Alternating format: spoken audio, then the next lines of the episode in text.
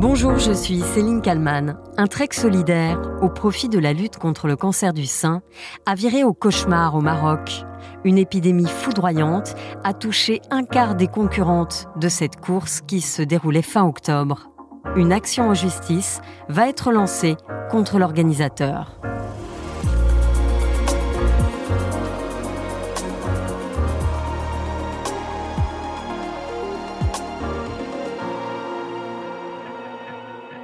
C'est une aventure qui se prépare, un engagement qui se mûrit.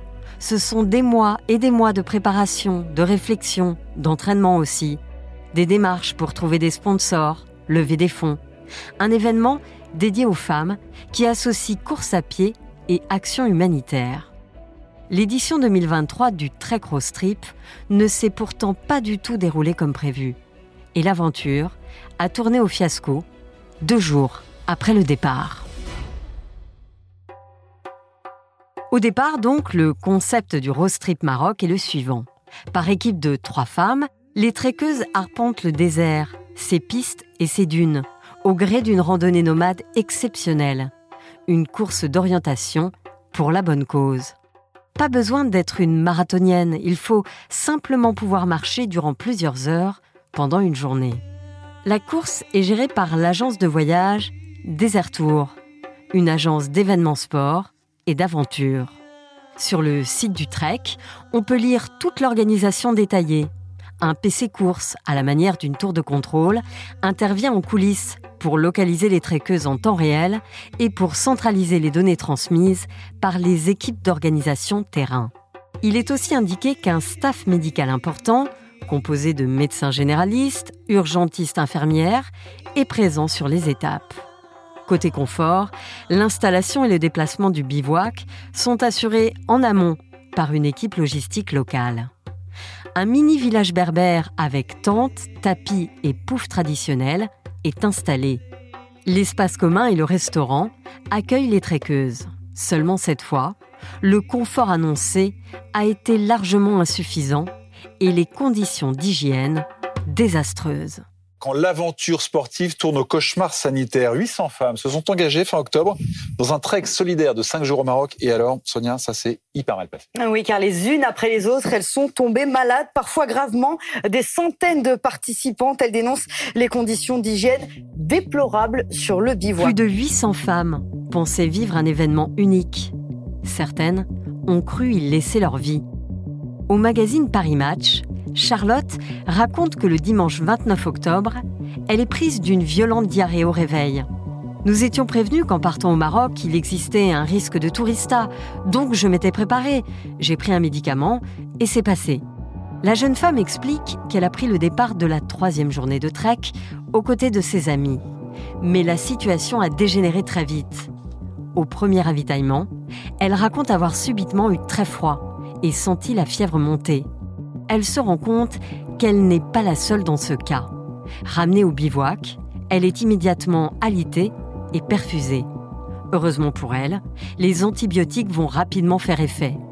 Mais certaines femmes, elles, doivent être hospitalisées. Isabelle, une tréqueuse, raconte à BFM TV que les conditions d'hygiène sur le camp étaient plus que douteuses. Les cuisines et les sanitaires sont très loin, euh, sont séparés de quelques mètres. Euh, l'évacuation de, toutes ces toilettes, euh, c'était un tuyau qui allait derrière les tentes sanitaires et qui allait ben, dans une dans une fosse qui avait été creusée et tout était à l'air libre. Une autre participante, Karen, explique à BFM Lyon que la situation a très vite dégénéré. J'ai vu des allées et des toilettes saturées par les excréments puisqu'elles étaient euh, extrêmement malades avec des vomissements et des diarrhées très abondantes. C'était la putréfaction dans tout le camp. BFM Provence a aussi recueilli le témoignage de Sarah et Valentina, deux tréqueuses qui restent choquées par ce qu'elles ont vécu. Je pleurais en suppliant au sol qu'on m'aide. Et, euh, et euh, je voyais Valentina qui était dans le lit à côté, qui était pareil dans un état incroyable, quoi. Vraiment, je la voyais mourir. Et, euh, et j'entendais qu'ils essayaient d'appeler un hélicoptère et les autorités qui disaient mais ici il n'y a pas d'hélicoptère. On était à deux heures du premier hôpital et on était en train de mourir. Le dernier jour, on a eu de la chance, on a eu des couches. Quand je vous dis on a de la chance, euh, c'est terrible de dire on a eu de la chance le dernier jour. Les, les jours d'avant, on se faisait dessus. Au journal Nice Matin, Sarah dit suspecter l'organisateur Tour de tout faire pour étouffer l'affaire. Un collectif Trek Rose Trip 2023 et Trophée Rose des Sables Épidémie a été créé sur Facebook. Cette épidémie ne serait pas la première. Les Varoises reçoivent des centaines de témoignages depuis la création du groupe. Elles annoncent vouloir transformer ce collectif en association et déposer plainte. Karine, elle aussi, a participé au trek. Elle est kiné et présidente de l'association La Bande à Tata Karine qui vient en aide aux enfants en situation de handicap. Elle me raconte qu'elle a pu aller au bout de la course, mais juste avant de prendre l'avion, elle a dû être hospitalisée elle aussi victime de l'épidémie. Et c'est vrai que, bon, alors on a été 48 heures, mais vraiment dans le mal, hein, où on se disait, mon Dieu, euh, on est dans un pays euh, où les soins sont pas du tout les mêmes qu'en France, et on va mourir là-bas. Après plusieurs jours à l'hôpital, sous antibiotiques et sous poche de réhydratation, Karine a pu rentrer chez elle. Elle se souvient d'une gestion de la crise chaotique sur le camp. Je pense qu'en fait, personne ne pensait que ça allait prendre cette ampleur. Le troisième jour, par contre, j'ai vu que ça devenait euh, l'horreur. Tout le monde faisait caca partout, euh, euh, les gens étaient couchés partout, par terre, les filles tombaient dans les pommes. C'était un peu l'apocalypse. Et du coup, tout le monde avait peur, soit pour les gens qui étaient dans la tente médicalisée et qui qu'on connaissait, soit pour les autres, parce qu'en fait, soit t'avais peur d'être malade, soit t'étais déjà malade, et donc du coup, c'était la psychose totale, quoi. Comme d'autres participantes, Karine ne sait pas encore si elle va porter plainte.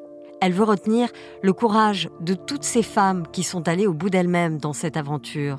Elle attend de connaître les résultats de l'enquête qui a été lancée. Il faut que tout le monde euh, eh, bien, euh, euh, prenne la mesure de ce qui s'est passé. C'est, ce qui s'est passé est grave. Est-ce que ça aurait pu être évité? Est-ce que ça n'aurait pas pu être évité? C'est ça la vraie histoire. Aujourd'hui, certaines femmes restent très fragilisées par ce qu'elles ont vécu, aussi bien physiquement que psychologiquement. Et je suis avec euh, deux participantes euh, à ce Trek Rose. Stéphanie Bartel, bonjour. Bonjour. Et Marie euh, Déby. Bonjour. Bonjour à toutes les deux. Vous me répondez depuis BFM Var. Alors avant de revenir sur votre mésaventure, j'aimerais que vous me racontiez comment vous est venue cette envie, cette idée de participer au Trek Rose. Alors nous, euh, on, est trois, donc il y a Stéphanie qui est présente avec moi et Faustine euh, Perrin-Colson euh, et moi-même, Marie Déby. On a créé une association pour justement participer à ce très gros trip, un dépassement de soi, un défi sportif. et pour le coup, on s'est retrouvés toutes les trois dans ce désert avec la même envie, se surpasser. Moi personnellement, j'ai eu un cancer du sein il y a 12 ans et justement, bah voilà, c'était une revanche euh, sur la vie et justement se dépasser et pour la même cause. Et Faustine est kiné spécialisée dans la prise en charge du cancer du sein, donc elle avait envie de rendre hommage à ses patientes aussi. C'est un engagement euh, qui se prépare, c'est-à-dire que vous décidez pas du jour au lendemain de prendre un billet d'avion puis hop d'aller trekker. C'est quelque chose qui se prépare en amont. Euh, c'est plus d'un an de, de travail, si je peux appeler ça comme ça. C'est ça. On a trouvé, euh, il fallait qu'on trouve les sponsors euh, parce que financièrement c'est un coût. Donc ça nous a pris du temps sur euh, bah, nos emplois, nos familles pour pouvoir trouver ces sponsors. Il a fallu qu'on s'entraîne aussi physiquement parce qu'on part pas faire un trek dans le désert sans préparation physique au préalable. Donc un entraînement à l'orientation, un entraînement à la marche. Donc ça nous a pris un peu plus de neuf mois, je crois, en tout pour arriver à récolter tous les fonds et nous entraîner. Et donc vous arrivez au Maroc, vous savez que cette course va durer euh, quelques jours. Euh, comment ça se passe au départ? Alors au départ, eh ben, euh, on arrive sur ce camp, 850 femmes dans un bivouac permanent où bah, tous les matins nous partons faire notre trek, donc dans des conditions qui étaient des conditions désertiques, donc un, un, bivouac avec des petites tentes. On était toutes les trois dans notre tente, des, des toilettes un peu sommaire mais propre, euh, avec des petites douches, euh, avec un filet d'eau.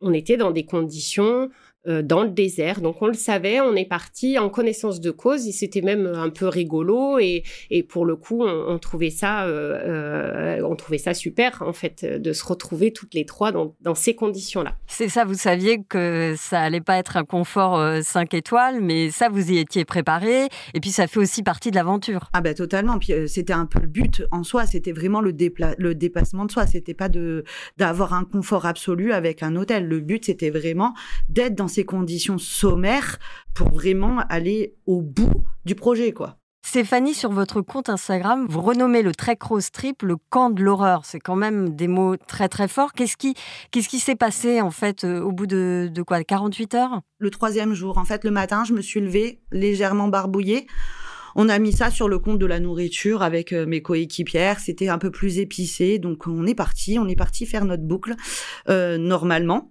Et euh, au bout d'à peu près une heure et demie, deux heures de marche, je sais pas exactement, dans les dunes, j'ai commencé à avoir bah, des crises de diarrhée aiguë. j'ai demandé un premier arrêt à mes coéquipières qui m'ont aidé à m'hydrater, m'ont mis les jambes un peu en l'air parce que bah, la fièvre commençait à monter. Je décide de mon propre chef de repartir pour terminer cette boucle. Sauf que je fais quoi? 10 minutes, un quart d'heure de marche. Je me demande à me rasseoir. Et là, ben, premier malaise dans le désert. On a pris la suite. Euh, Faustine et moi, ben, infirmière et kiné, on l'a vu partir. Elle a perdu connaissance euh, euh, pas mal de fois. son pouls battait encore, mais je la sentais vraiment très, très blanche et, pas bien. Elle s'est fait dessus en plein désert, envie de vomir. On l'a mis en position latérale de sécurité, on l'a mise dans une couverture de survie et on a déclenché notre alarme sur notre euh, balise. Et c'est vrai que ben les, les minutes passaient, les minutes passaient, on ne voyait personne. On a commencé à sentir un peu l'angoisse monter. On se relayait parce qu'elle n'avait pas d'ombre, donc on se mettait debout pour lui faire de l'ombre sur le visage, euh, pour pas qu'elle prenne une insolation en plus. Il faisait plus de 40 degrés, il était midi. On a attendu, attendu, attendu, et puis ben au bout d'une heure et demie, on a eu quelqu'un qui est arrivé en, quad et qui du coup bah, avait euh, un médecin euh, à bord qui s'est assis, qui a ouvert sa mallette de sécurité, qui a ouvert et qui a dit oh, bah j'ai pas de garrot, j'ai pas de perfuseur, ah, bah faut faire un aller-retour parce que j'ai pas tout le matériel pour la perfuser. Et elle n'était pas à ce moment-là transportable. Elle n'était pas du tout transportable. Elle lui a pris la tension. Elle était à 6 de tension et elle avait 39,9 de température. Donc, dans un état plus que critique. Elle a perdu six fois connaissance en l'espace d'une heure et demie. Donc, euh, donc heureusement qu'on était là pour faire les premiers gestes de secours parce que je pense qu'elle elle serait partie sinon. Et bah, la médecin a réussi à la perfuser au bout d'une demi-heure, trois quarts d'heure, euh, la remettre deux poches de d'eau pour l'hydrater. Tant bien que mal, elle a réussi à remonter dans le, dans le quad et elle est partie dans la tente euh, médicale. Et alors, à, votre arrivée euh, sur, sur, ce, sur le camp, vous vous rendez compte qu'elle n'est pas la seule dans ce cas-là? Le, le camp était rempli de femmes qui se faisaient dessus, qui vomissaient, qui avaient des perfusions, qui couraient jusqu'aux toilettes euh, et n'arrivaient pas à bon port euh, avant d'avoir des excréments de partout sur leur corps. C'était le camp de l'horreur, vraiment. En fait, quand je suis sortie de la tente médicalisée, moi, c'est l'odeur qui m'a frappée parce que, en fait, je pense que j'ai passé plusieurs euh, heures avec des pertes de connaissances dans la tente médicalisée parce que je me rappelle de pas grand chose. Euh, juste que quand le médecin est venu me voir, il m'a dit vous passez en tente d'urgence, vous êtes encore assise de tension, c'est tout ce que je me rappelle. Euh, et être souillée de la tête aux pieds. Et quand je suis sortie, le camp de l'horreur, c'était vraiment par rapport à ces images de femmes avec des couvertures de survie qui se faisaient dessus, l'odeur c'est une odeur, c'est indescriptible. Je, on pourrait pas vous l'expliquer, mais c'était insupportable, réellement insupportable. Le bivouac avait des, tapis au sol euh, de partout. Et en fait, tous ces tapis jusqu'au WC qui étaient à l'autre bout du bivouac étaient infestés de vomi et d'excréments. C'était horrible. Aujourd'hui, euh, vous faites partie d'un collectif et vous comptez euh, porter plainte. Contre qui? Contre Desert Tour particulièrement. C'est l'organisateur de ce trek. C'est l'organisateur Desert Tour parce que bah, il y a une mise en danger, hein, euh, clairement. Ils avaient pas du tout, ils n'étaient pas préparés à une telle euh, vague, surtout qui continue et qui maintiennent que euh, on a été contaminés par une gastroentérite aiguë, alors qu'on est un bon nombre de tréqueuses, la majorité des malades à avoir des coprocultures, j'arrive pas à le dire, je suis désolée, positives euh, à une bactérie qui s'appelle la Shigella, qui est potentiellement mortelle. Euh, on nous a laissé rentrer chez nous alors qu'on était contagieuse et qu'on pouvait contaminer ben, nos familles, nos enfants. J'ai des enfants en bas âge et c'est potentiellement mortel pour eux. Euh, et encore aujourd'hui, ils ne reconnaissent pas du tout les faits. Ils estiment ne pas nous avoir mis en danger. Euh. Vous avez été en contact avec eux? Est-ce qu'ils vous ont répondu? Ils nous ont envoyé d'eux-mêmes des mails. Euh, quand je pense quand ils ont su qu'on était en train de monter un collectif où ils, ils mettent encore en avant la gastroentérite virale avec une ampleur sans précédent. Et là, aujourd'hui, le collectif qu'on a monté, le Trophée de la Rose des, Sables 2023, qui avait lieu une semaine avant nous, sur le même bivouac, avec le même opérateur Desert Tour, nous a rejoint parce que il y a eu la même bactérie, avec 200 malades et 4 personnes en réanimation. À savoir que euh, sur le bivouac, nous avons vu euh, après coup que les eaux usées des toilettes, en fait, étaient à ciel ouvert 10 mètres plus loin du bivouac et qui n'étaient pas loin de la zone où ils préparaient à manger. Donc les mouches pouvaient très bien voler d'un côté et de l'autre. Et je pense qu'on a été infectés comme ça aussi. Donc une plainte euh, va être euh, déposée. Vous êtes combien euh, à faire partie de ce collectif? Euh, je crois qu'on est plus de 300, 400, je ne sais pas exactement, je ne pourrais pas vous donner, on n'a pas regardé le nombre exact. Et finalement, qu'est-ce que vous attendez de cette plainte? Parce que vous avez été très malade, vous gardez des traumatismes de ce qui vous est arrivé. Moi, pour ma part, en fait, j'attends juste que déjà ils reconnaissent leur erreur de nous avoir mis en danger parce qu'ils étaient certainement au courant dû au trophée de la Rose des Sables qui avait cette bactérie. Donc, en fait, je veux déjà juste qu'ils reconnaissent leur erreur et que potentiellement, pour les prochaines triqueuses, les prochaines roses, en fait, que ce soit Trophée de Rose des Sables ou triqueuse de la, du, du Trek Cross Trip, il y ait plus de moyens si ça devait se reproduire et justement que ça ne se reproduise pas. Je vous remercie, je vous remercie Stéphanie et Marie d'avoir répondu à mes questions pour le titre à la une. Merci beaucoup. Merci. Et merci à Marie Aimée pour le montage de cet épisode. N'hésitez pas à le partager autour de vous et à le commenter sur les plateformes de podcast.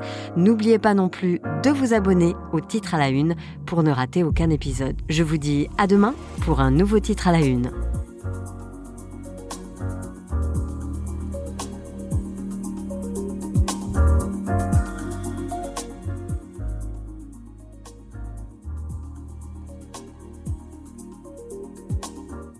Vous avez aimé le titre à la une, alors découvrez la question info. Dans l'épisode du jour, on parle de la lutte contre le harcèlement scolaire. Dès ce jeudi, les élèves du CE2 à la terminale vont devoir remplir une grille d'auto-évaluation.